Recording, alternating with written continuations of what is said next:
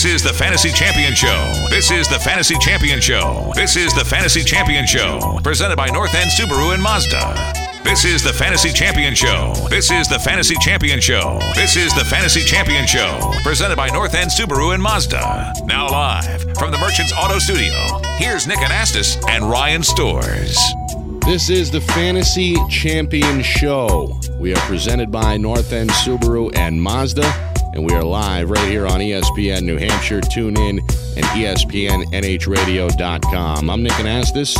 I'm along with Ryan Storrs. It is playoff time, and our listeners, if you're still alive, well, listen up even more because we've got some advice. We're going to go into the games, break them down as we usually do, up and down the schedule, week 15 which again is semifinals in most leagues.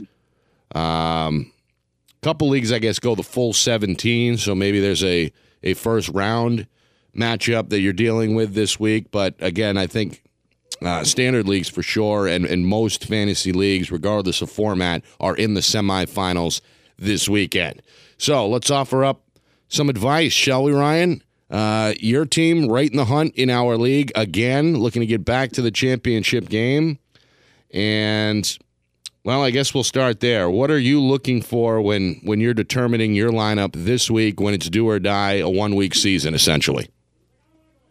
I mean, you're, you're definitely combing over the, the match, matchups even more so in the beginning of the year because it's down to the uh, the final final two games here basically. So, uh, you know, you're looking at if the players are banged up. Um, you're looking at the other the other team you're playing to see who they're matching up against. You're really going into the detail of, uh, of these games because these are the ones that really really matter. Uh, and you really want players that are, um, you know, at this point you hope they're they're playing for something too. It's tough to have, uh, you know, for example, like a Todd Gurley who had an off year anyways, but you know the Rams aren't playing for much, so a lot of his fantasy, uh, you know, uh, relevance is, is not there. So um, it's kind of a tough thing to do, but it's something that you should probably try to plan for and hope. You never know what teams are going to make the playoffs. Obviously, different teams make the playoffs every single year, uh, but you want to go for those players that you think, you know, in the beginning of the season that you draft that are going to be playing for the postseason, and that'll boost your fantasy points as well. Yeah, that doesn't necessarily mean to sit a stud on a bad team, though, right? I think that's that's more of kind of a, a tiebreaker, so to speak. Yeah, kind of when you're when you're taking the time to determine the, the lineup, you know, for these playoff games, you, you really want to take everything into consideration. So you're starting your studs, but you know, definitely looking to players that maybe weren't playing as well in the beginning of the season, and, and um, now now their team's playing for a, for a playoff berth, and these these stars have come out that you, that you, you should have already picked them up by now, and now's the time that you could possibly even start them because their teams are, are hot and they're trying to play for the playoffs, and then they can definitely help you in the playoffs as well. Yeah. And then, of course, there's the waiver wire. And we've seen uh, teams really grab guys late in the year, guys who hadn't done much all season, and they get hot at the right time and they can end up winning you a championship, i.e., Tim Hightower last year when he came in after Mark Ingram's injury and went bananas and, uh, and won a lot of leagues nationwide that's always something to, to keep an eye on, especially now with, with most of the league is out, right? Most of the owners have gone home, they've been eliminated. Um, they're not maybe necessarily paying as much attention to the waiver wire as they have in the past. Um, might be a good option to, to buy on maybe a guy like Chris Hogan. I know he blew uh, last week, he was wide open on that big touchdown, had a 20 point fantasy game as a result, but. Um, you know they're they're going up against Denver. Denver's had some problems on the defensive side of the football. Maybe maybe that's a uh, well that's an example. I don't know if Chris Hogan's a guy I would roll with this week, but there are guys like Chris Hogan I think that are on the wire and available. Even a Tyreek Hill is still less than seventy percent owned, which I find hard to believe. Going up against a Tennessee secondary that has struggled, so there are maybe some answers on on the waiver wire for you, but it always comes down to really the same thing. I think week in, week out, it's all about the matchups. It's all about trying to find, uh, you know, a juicy matchup on the other side, a weak secondary, a weak front seven, um, where you can go ahead and expose those kind of matchups. Um, I guess in the end, though, despite all the I don't know, all the pointers, all the advice, all the help, all you know, all this stuff that we can talk about here. It, it comes down to probably your gut, though, right? I mean, I, I think deep down, if you're on the fence between two guys and, and maybe your head's saying one thing and, and your gut's going the other. I'm a gut guy, so to speak. Um, you know, I, I, guess I sleep better that way. But I mean, I mean, what do you think on that front uh, in terms of just kind of trusting in yourself and trusting in guys that have been on your team versus maybe going out on a whim, going out on a matchup heavy free agent off the wire? Yeah, you want to be prepared. And you want to you want to go with what's got you there. Basically, is the line that you want to um, use there. And personal experience uh, earlier this week, the Thursday night game, uh, I've had Tyler Lockett on my roster all season long. Haven't re- haven't really used him. Hasn't really done much. Um, and I left him on the bench, and he scored 19 points. Right. I don't feel bad about that because I feel like I got people on my roster that can definitely, you know, do what they've been doing all year. Um, and then, you know, if I had put him in, obviously I would have t- taken the 19 points. But it's still, you just got to go with your gut and trust what you have.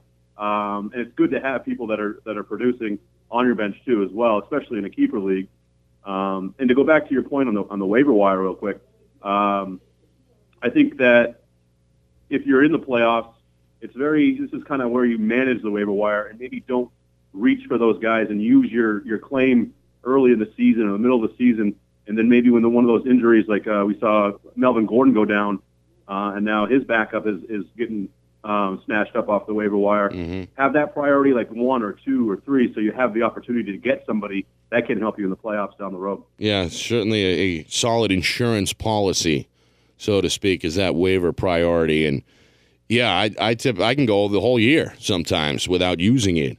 Um, used it at the wrong time this year on Gary Barnidge, but that's uh, neither here nor there. And back to your statement, go with what you got you there, go with what got you there. I always like the phrase "dance with the girl that you brought." Right? Isn't isn't that along the same lines? Although I guess yeah. I don't always apply to that. All right, this is the Fantasy Champion Show here on ESPN New Hampshire. We're on Twitter as well. We'll take a few questions in a little bit. At ESPN NH is our handle. Again, at ESPN NH, and it's all brought to you by North End Subaru and Mazda. Their website is bynorthend.com.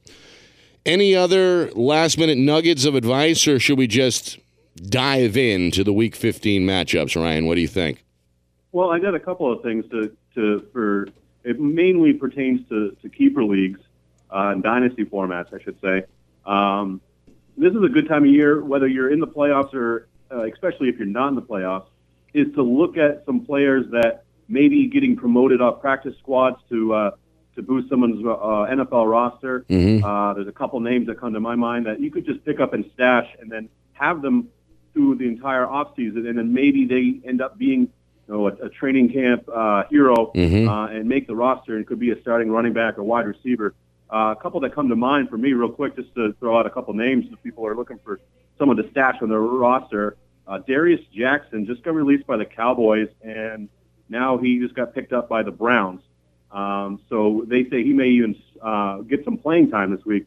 Uh, huge talent. It's big guy. I know you like the big guy, 6'1", 220. Yeah, Notre Um, Dame had a pretty good camp with the Cowboys too. Yeah, they were um, they were sorry to see him go, but they just there's just too much talent on that roster. They had to make room for McFadden who came back, so it's a casualty for them, but uh, you know a, a gem for somebody else.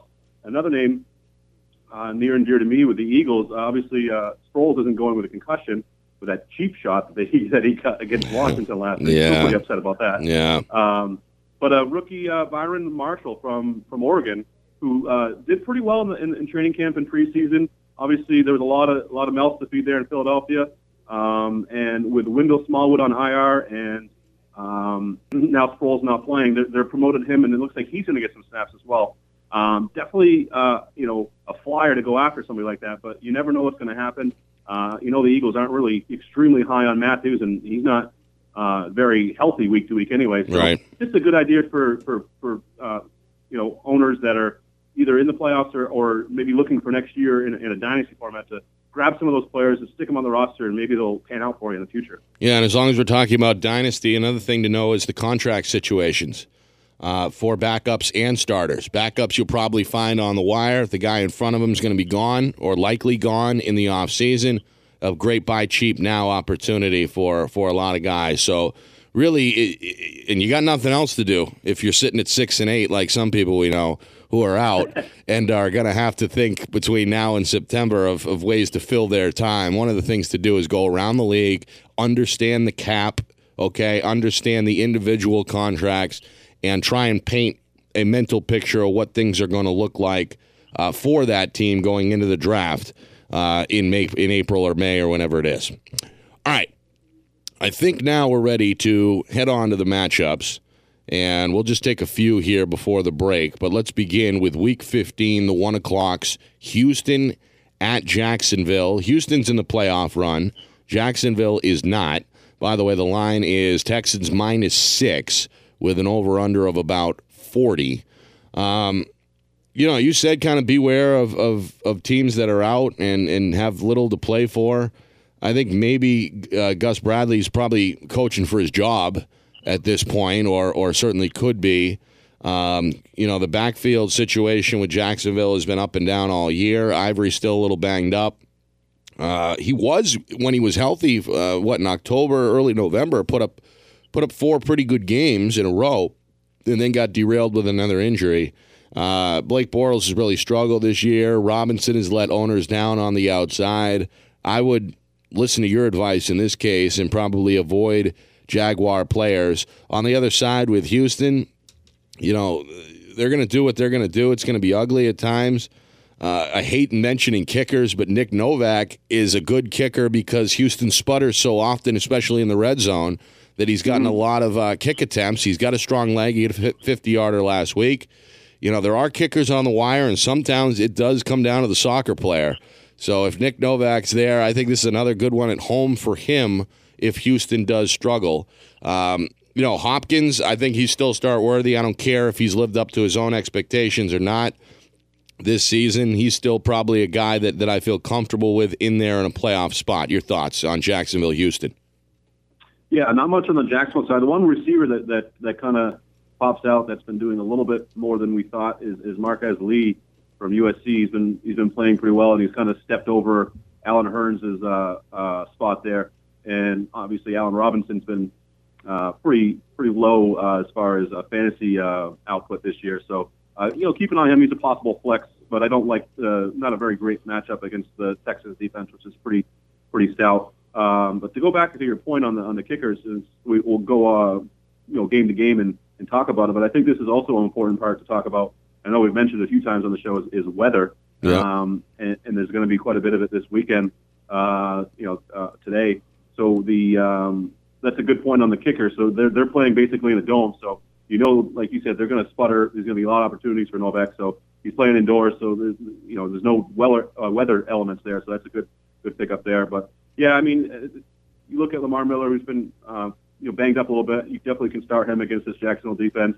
And I think you get a roll of Hopkins too. You could expect him to have a, a big game. Like you said, this is a team that's fighting for a playoff spot, so they're going to put their best out there. And even uh, the tight end that we've mentioned a couple times, uh, Fiedorowicz, uh, got a pretty good matchup there as well. So those are the three names I'm talking about. And like you said, the kicker too, because he's got an indoor game there and can get some uh, good fantasy points. Next up on the Fantasy Champion Show, Tennessee at Kansas City. This should be a good game uh, for football fans, regardless of if you're in the hunt in fantasy or not.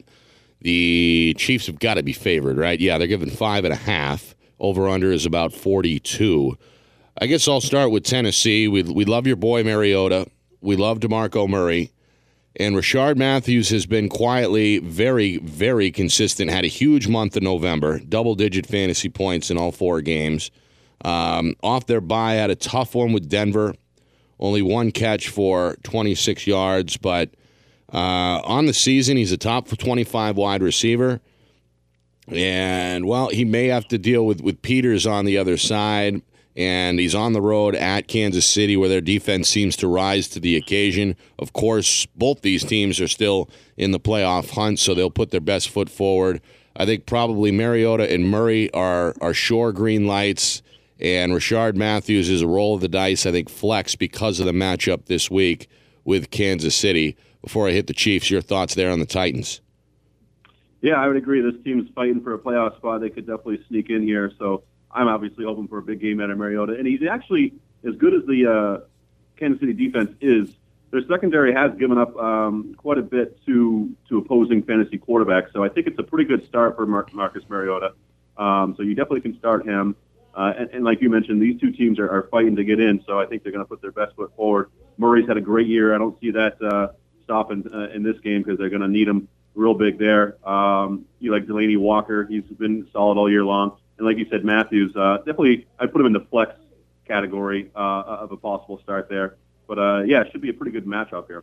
And then the Chiefs, I think the obvious names: Spencer Ware, Tyreek Hill, Travis Kelce. Is that it? Yeah, I mean you got Maclin, but you, you saw him come back. You can't trust him right now. Yeah, he had one catch for like nine yards, and that's kind of what I expected out of him. Um, so, and you look at Tyreek Hill, who's been one of those players that you know you, you should have picked up a while ago. Like you said, he's seventy percent owned. I'm not, I'm not sure why he's not in the ninety percentile owned, right? Because uh, he's been he's been performing each week. So yeah, I like Hill, I like Kelce, uh, and I like Ware. I don't like the quarterback. Smith is you know he's not throwing up four touchdowns a week.